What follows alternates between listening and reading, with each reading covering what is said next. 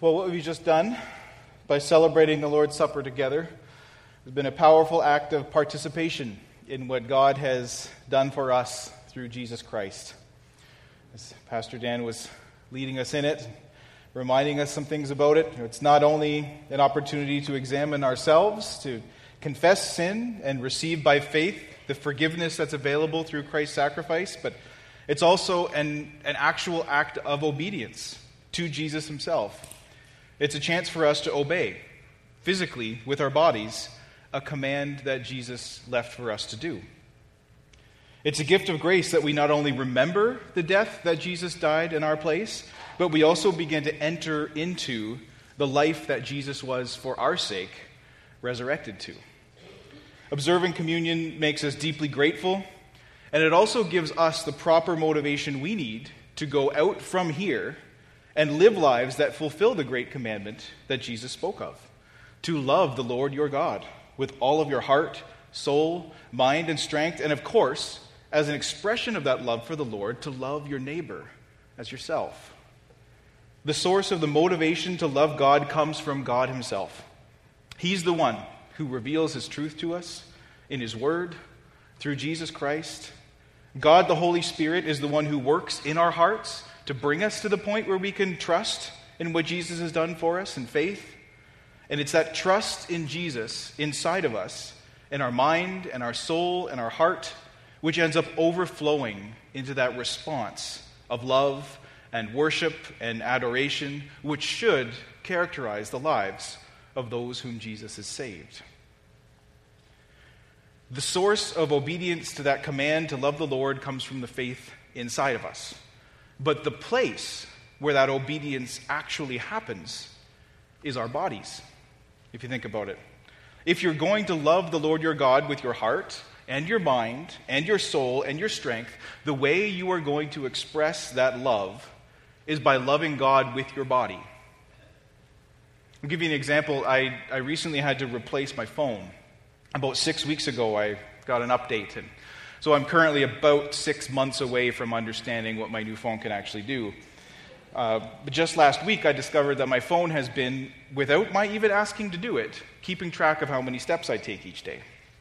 So I was curious, and I looked back at how many steps I'd taken over the course of a few weeks, and I was surprised to learn how much it can vary from one day to the next. You know, one day, eight or 9,000 steps. The very next day, 2,000 steps. I might have inflated that number, actually. Uh, but that, that's, a, that's a pretty significant gap in physical activity from one day to the next. And I would not have guessed that the gap was that large.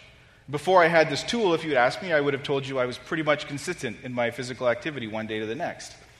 The thing is, my phone does not keep track of how often I think about getting up and going for a walk. I hear that's a standard feature by iPhone 9. It, my phone doesn't report to me how active I feel I've been. It just informs me how much I have actually, physically, with my body, got up and moved around. And imagine if we could try a similar experiment, comparing how much we think and feel we are loving God with all of our heart, soul, mind, and strength, and how much we feel we're loving our neighbors. If we could actually compare that with all the things we really do with our body every minute of a whole week. I wonder what we would find. I wonder if the, result, if the results would surprise us, the same way my step count on my phone was a bit of an eye opener for me. So here's our question this morning. When you think about what it means to be a Christian, to be someone who is saved from sin and death by faith in the death and resurrection of Jesus Christ, someone who belongs to the God and Father of Jesus Christ, who is filled with the Spirit of God and set apart for an eternal life of joyful worship of your Creator. When you think about what it means to be a Christian, do you include all of the things you actually physically do? Or do you just by default kind of subconsciously limit what it means to live for, the, to live for Christ to the point where it just kind of consists of all the things that you feel and think and say and believe, but find it actually, it maybe leaves out large chunks of what you're actually just doing during the week? Do you regularly think about what it means to glorify God with your body? The passage we're going to hear from this morning comes from 1 Corinthians chapter 6. I'll encourage you to turn there now Uh, 1 Corinthians 6, verses 12 to 20. If you're here visiting with us today and you don't have a Bible, or if you just don't have a Bible on you, I encourage you to maybe find one of the black ones that are just stashed underneath the chairs in the row in front of you, as it will really help to have the Word of God in front of you, because we'll keep referring back to it this morning. The book of 1 Corinthians is found about nine tenths of the way into your Bible uh, just after another large book called Romans. And if you're using one of the black Bibles under the chairs, you'll find it on uh, page 954. A few quick words about the background of this letter that we're about to read. 1 Corinthians is a letter. It's written from the Apostle Paul to correct and instruct and encourage a community of first generation Christians living in the city of Corinth. These Corinthians were people who had come to know and trust in Jesus to save them from their sins and restore them to a relationship with God. They were Christians. But they were having a hard time working out what that really looked like in their day to day life now that this was all new for them. The, Christ, the, the Corinthians had issues, just like we have issues. And also, just like us, they needed help in thinking through having Jesus, how having Jesus as your Lord and Savior is going to change the way your life needs to be lived. You could describe these Christians as people who had really believed, they really did have the life of Christ within them, but at this point they still had a little bit too much of the world left in them as well. I can't think of a closer situation than what we find in the church in Canada today. So, the passage we're about to read addresses one particular issue that some of these Corinthian Christians were struggling with. Something that used to be normal for them in their old life, but now because they belong to Jesus, they're going to have to look at this issue in a new way. And in order to mentally justify the way that they had been going on and doing things the old way still, they had a bunch of slogans and catchphrases and mottos that helped them feel like what they were doing was okay. And in writing this letter, Paul needs to call out those catchphrases and those mottos and those slogans and expose them for what they are and the way he accomplishes that is through a writing style called a diatribe. What we're about to read is a diatribe. Um, if, I, if I talk to you about a monologue, you would know what that is, right? One person, one voice speaking out. Uh, a dialogue, that's a conversation, that's two people, two voices. And a diatribe is an imaginary conversation between two people, but only one person is really in the driver's seat. You all know what this is. This is the argument that you have in your head every time you're upset with someone or something didn't go the way you wanted it to, and it's that argument that you always win because you control both sides of it. So, Paul is going to quote a lot of the things that the Corinthians were saying. He's going to quote their slogans back at them, and then he's going to have a conversation with those sayings. He quotes what they're saying to justify their sin, and then he points out something that is true about their relationship in Christ. So see if you can follow as we read it, the back and forth as we read, and look for the big gospel truths that Paul wants to press into them and, and change their mind with. So let's read 1 Corinthians chapter 6, beginning in verse 12. All things are lawful for me, but not all things are helpful. All things are lawful for me, but I will not be dominated by anything. Food is meant for the stomach, and the stomach for food, and God will destroy both one and the other. But the body is not meant for sexual immorality, but for the Lord, and the Lord for the body. And God raised the Lord and will also raise us up by his power. Do you not know that your bodies are members of Christ? Shall I then take the members of Christ and make them members of a prostitute? Never. Or do you not know that he who is joined to a prostitute becomes one body with her? For as it is written, the two will become one flesh. But he who is joined to the Lord becomes one spirit with him. Flee from sexual immorality. Every other sin a person commits is outside the body, but the sexually immoral person sins against his own body. Or do you not know that your body is a temple of the Holy Spirit within you, whom you have from God? You are not your own, for you were bought with a price. So glorify God in your body.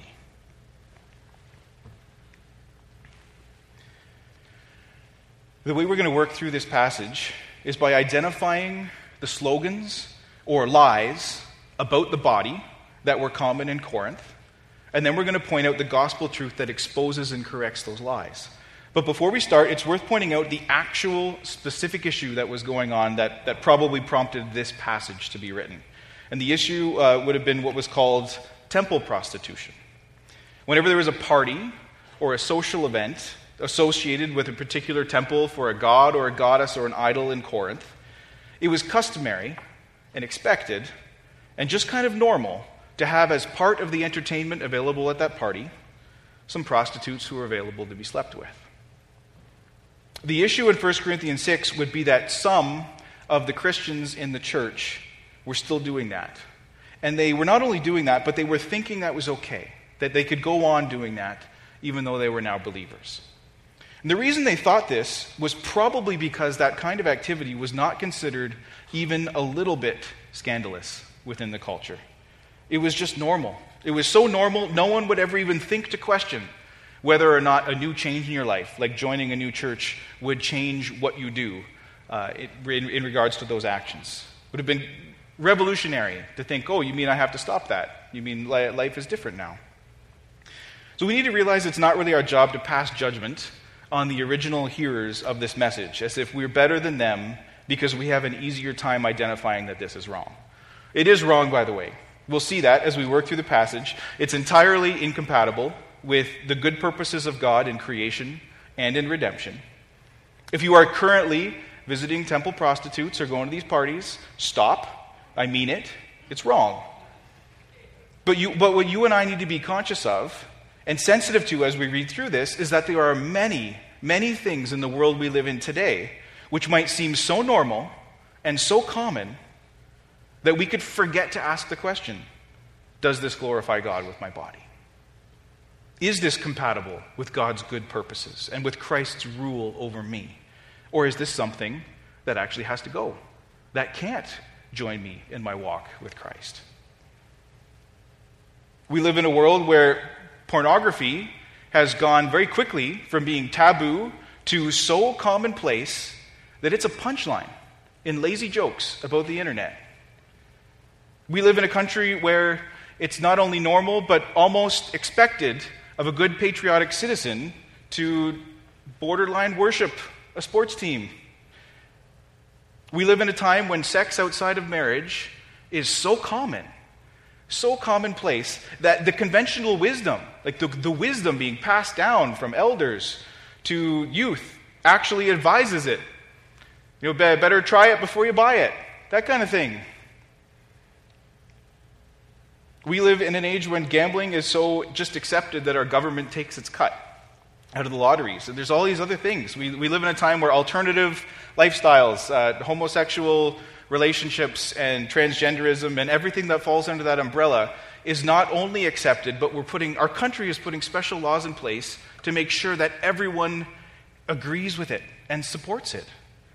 So we live in a world that's full of slogans and worldviews that are so prevalent it takes the Word of God, spoken from the outside into our situation, to help us understand the truth and know the truth.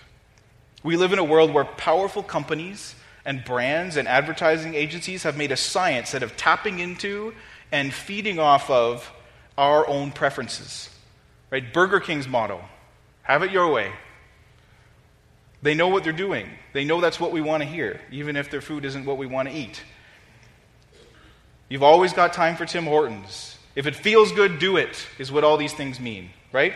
Uh, the most famous advertising slogan, probably of all time, I think, is three words just do it. Right? One swoosh and three little words, and that company, Nike, is recognizable across the entire globe. Now, is that good advice? Is that good advice to give someone? Just do it? If you're trying, it probably depends on the situation, right? If someone tells you just do it, it depends entirely on what the it is. If you're trying to decide whether or not you should rev up your dirt bike and hit the big jump, if your name is Josh Kieski, I know he's not here this morning, but just do it is probably great advice if you're Josh.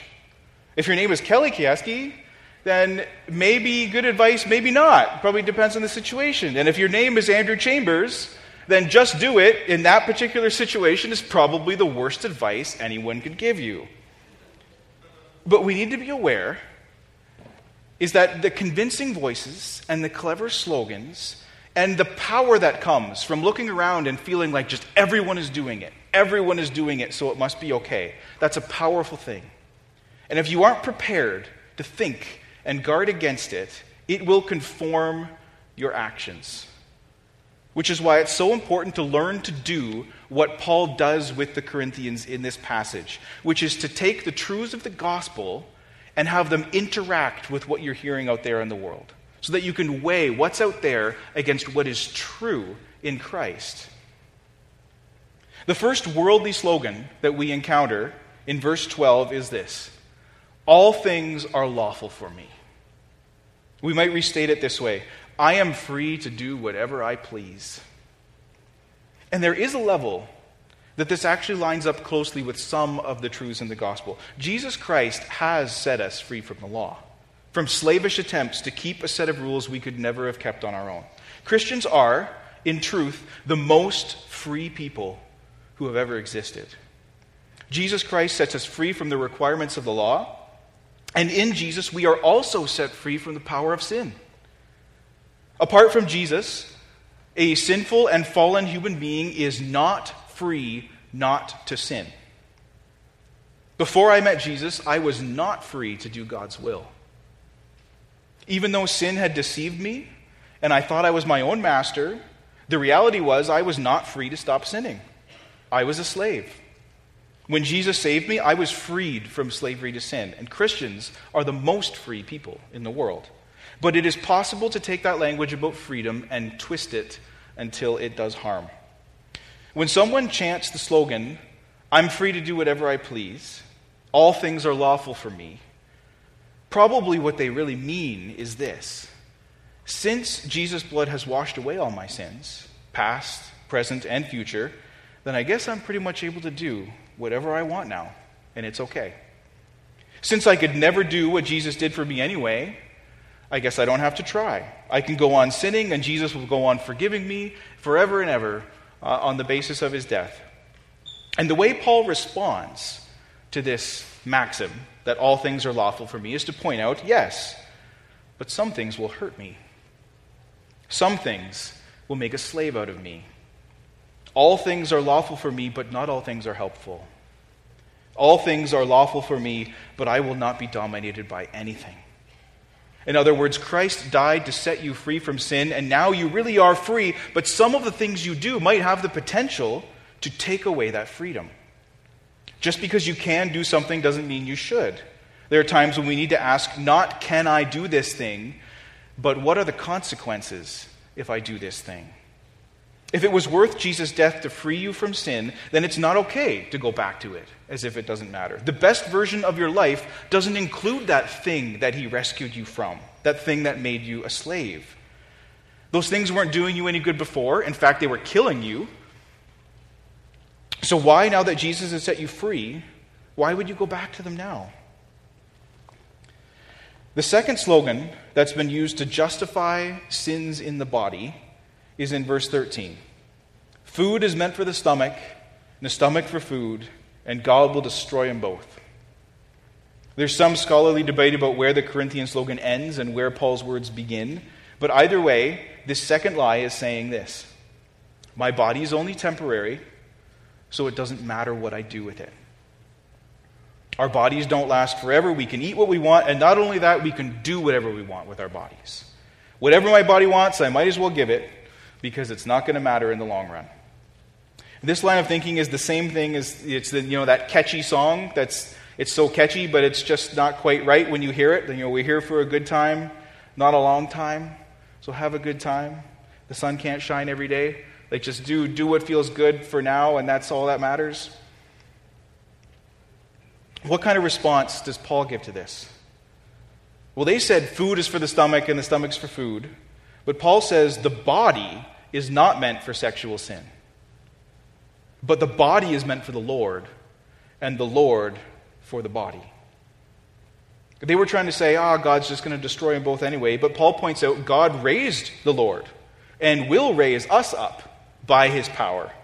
So the response to the lie that our bodies are temporary and can be used however we feel like without consequence is this because Jesus rose bodily from the dead, we who are his will also be raised bodily from the dead. What we do here and now in our bodies will have results that last forever. The body is meant for the Lord, and the Lord for the body. Jesus wants all of you, including your body. Jesus has redeemed all of you, including your body. Let's read starting in verse 15. Do you not know that your bodies are members of Christ? Shall I then take the members of Christ and make them members of a prostitute? Never. Or do you not know that he who is joined to a prostitute becomes one body with her? For as it is written, the two will become one flesh. But he who is joined to the Lord becomes one spirit with him.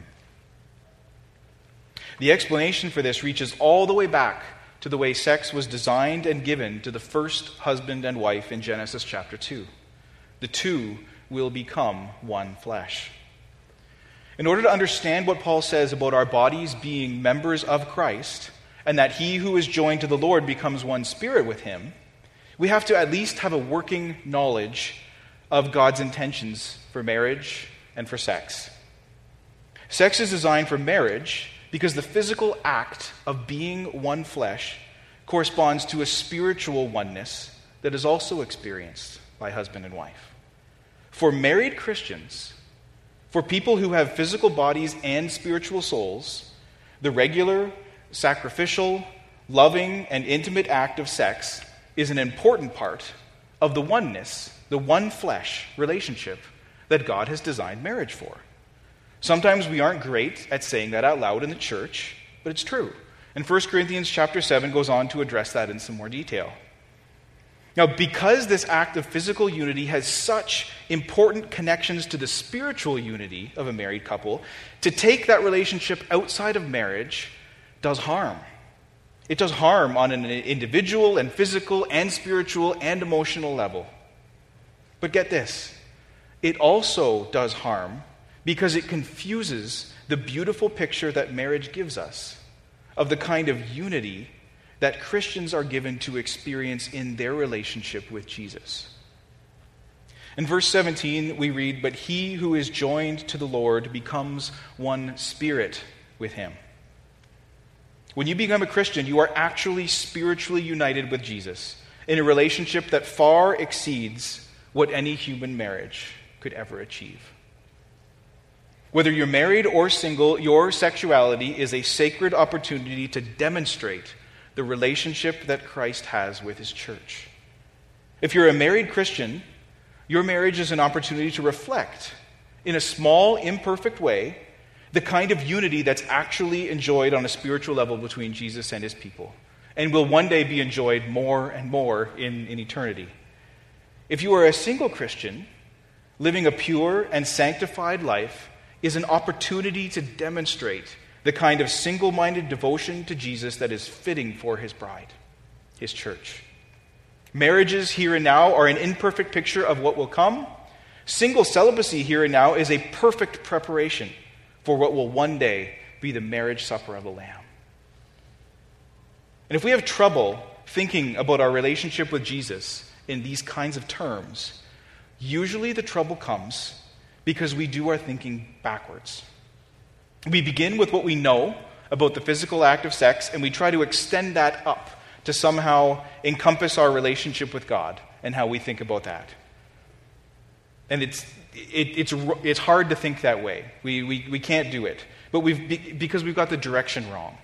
The real truth, the real picture begins with the loving relationship that God has with us and that Christ has with the church. And then the picture of that unity that we have in marriage is the lesser thing. It's the lesser comparison that points towards the greater thing. We need to be able to properly think about our unity with Christ when we go out into the world. Because if we can't keep that truth in our minds, and if we don't know it, and if we don't know how to think about it,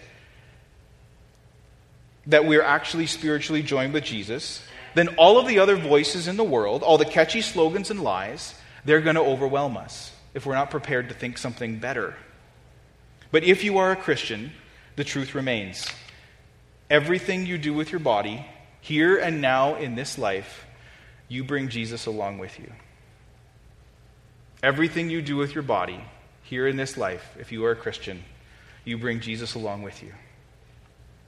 Think about that truth. Let it influence your decision the next time you're tempted to do something that would dishonor God with your body. Let it also be a source of joy for you when you are doing things that are honoring to God in your body. What Paul thinks is the reasonable response to all of this that what you do in your body is permanent, and that the body of a Christian is actually a part of Christ himself is pretty simple. Verse 6 Flee from sexual immorality. Simple command. Don't see how close you can get to the fire before you're burned. Don't walk away and look back over your shoulder. Run. Think about all the people, many who have been older than you, or wiser, or stronger, or more spiritual, who have fallen and been bitten by that. Don't listen to the world's slogans about how everyone's doing it and it's fine and it's not going to do any harm. Paul's advice, the, the advice scripturally, is just flee. Don't try and stand near that fire. And if you don't already have enough reasons to pay attention, there are more, there are more coming. We're uh, moving on to verse 18 now. And commentators are divided here, but I, I personally believe that here in verse 18 we have the third slogan that the Corinthians have been using to, to justify their sin. Every sin a person commits is outside the body. The imagined conversation Paul is having with his readers goes something like this Paul, flee immorality. Them, but why? Every sin a person commits is outside the body.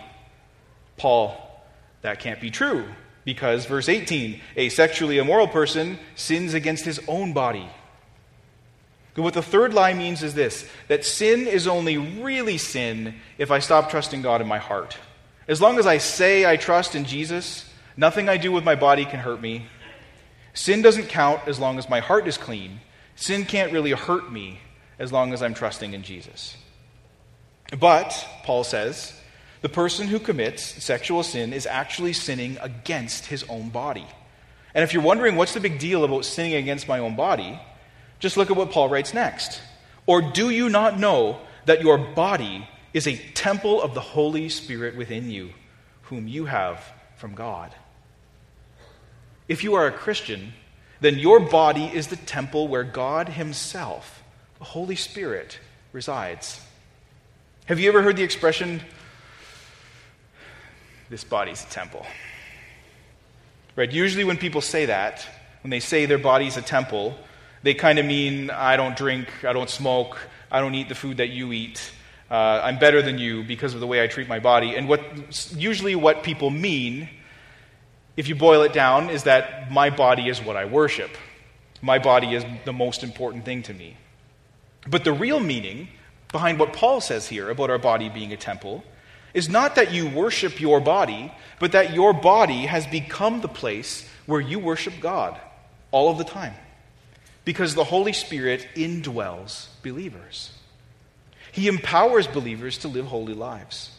The power to live a holy life worthy of our Lord Jesus Christ and honoring to God has come and taken up residence inside of us. That's amazing. And that means that to turn our backs on that opportunity and willingly choose to go on sinning against our own bodies, that's a serious thing. And this leads to the next lie that we are, t- uh, that we are tempted to believe about our bodies, and that's this I am the rightful owner of my body. The well known blo- uh, Christian blogger Tim Challies recently posted a few thoughts that, uh, that bear on this, on, on who, who actually has the right of ownership over our bodies. Here's, here's the highlights only version of his article. The first right of ownership is God's. God created you and as your creator, has rights over all of you. The second right of ownership is God's again. God the Father owns your body as your maker, God the Son owns it as your redeemer, and God the Holy Spirit owns it as the one who resides within it. In sin, you essentially usurped God's right of ownership, but Christ's work on the cross bought it back. The third right of ownership, he goes on, he says, is your spouse's, if you think about it. If you are married, you have ceded all rights over to your spouse, at least in the area of sexuality. And he goes on to quote from 1 Corinthians 7 For the wife does not have authority over her own body, but the husband does. Likewise, the husband does not have authority over his own body, but the wife does. And just think how a perspective like that can reorient all the arguments about who owns what in their body. God has first rights as creator of your body, He designed what it's made for. And God has the right of ownership again because Jesus Christ has purchased it back in redemption. And it's that second one, of course, that Paul is referring to in verses 19 and 20 when he says, You are not your own, for you were bought with a price. And what was the price that was paid? Well, we've already made that the center of our worship this morning when we came to celebrate the communion table, to participate in the Lord's Supper. We've remembered that Jesus' broken body and his shed blood on the cross was the price. His perfect life was paid in order to buy back your sinful one. We, we began our time by mentioning how the place where our faith is actively lived out, the place where you actually obey God and love Him and serve Him and love others, is in your body. And for our sake, Jesus came and took on a body. The price that was paid for your body and life, which were disobedient to God, was the body and life of Christ, who was obedient to God. William Robinson once made some observations on what it costs to buy a man, which I'm going to paraphrase here. Is man worth the cost? There are parts of the world, whether we like to think of it or not, where a man might be purchased for the same price as an ox. But imagine that same man commits a crime against the state for which he is sentenced to be hanged or imprisoned for life. Go and try and buy him now. Redeem him and make your servant if you can. Let the richest man in the world offer every treasure he possesses for that worthless man. His offer will prove insufficient now. Why? Because now it is not only the man that must be paid for, but also the law. It would take a very great price indeed to redeem one man from the curse of the law in England, but Christ came to redeem all men from the curse of the divine law. That was the price that Jesus paid for you, for all of you, body, mind, and soul. And before we leave today, there is one final lie that sometimes creeps up on us. And that final lie is this Surely someone like Jesus would never die for someone like me. I have made too many mistakes. My value is too little. I hear that I'm supposed to love the Lord with all my heart, soul, mind, strength, and body, and it seems like all I've ever done is rebelled against Him with all of those parts of me. But because of the blessed mercy and grace of our Redeemer, I am able to say to you today with every confidence that that is not true. The gospel will not allow you for one minute to think that you need to clean up your act in order to convince Jesus that you're worth the price he paid for you.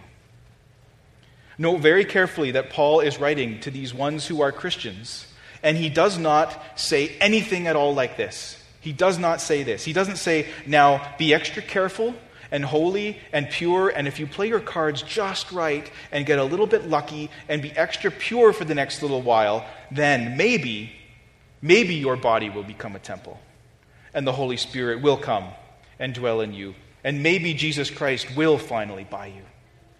No. What Paul says is that because of what Christ has already done, giving his life as a sacrifice and a payment for you, anyone who has trusted is already filled with the Holy Spirit. The table spread before us here that we celebrated today, it speaks with the voice and the love of Christ. It is done. It is done. I have paid it all. You are mine. If you believe in Christ, you are not called to somehow be holy enough for God to move in. He has already moved in. And that is why you must now be holy. That is how and why you are to glorify God with your bodies. Let's pray.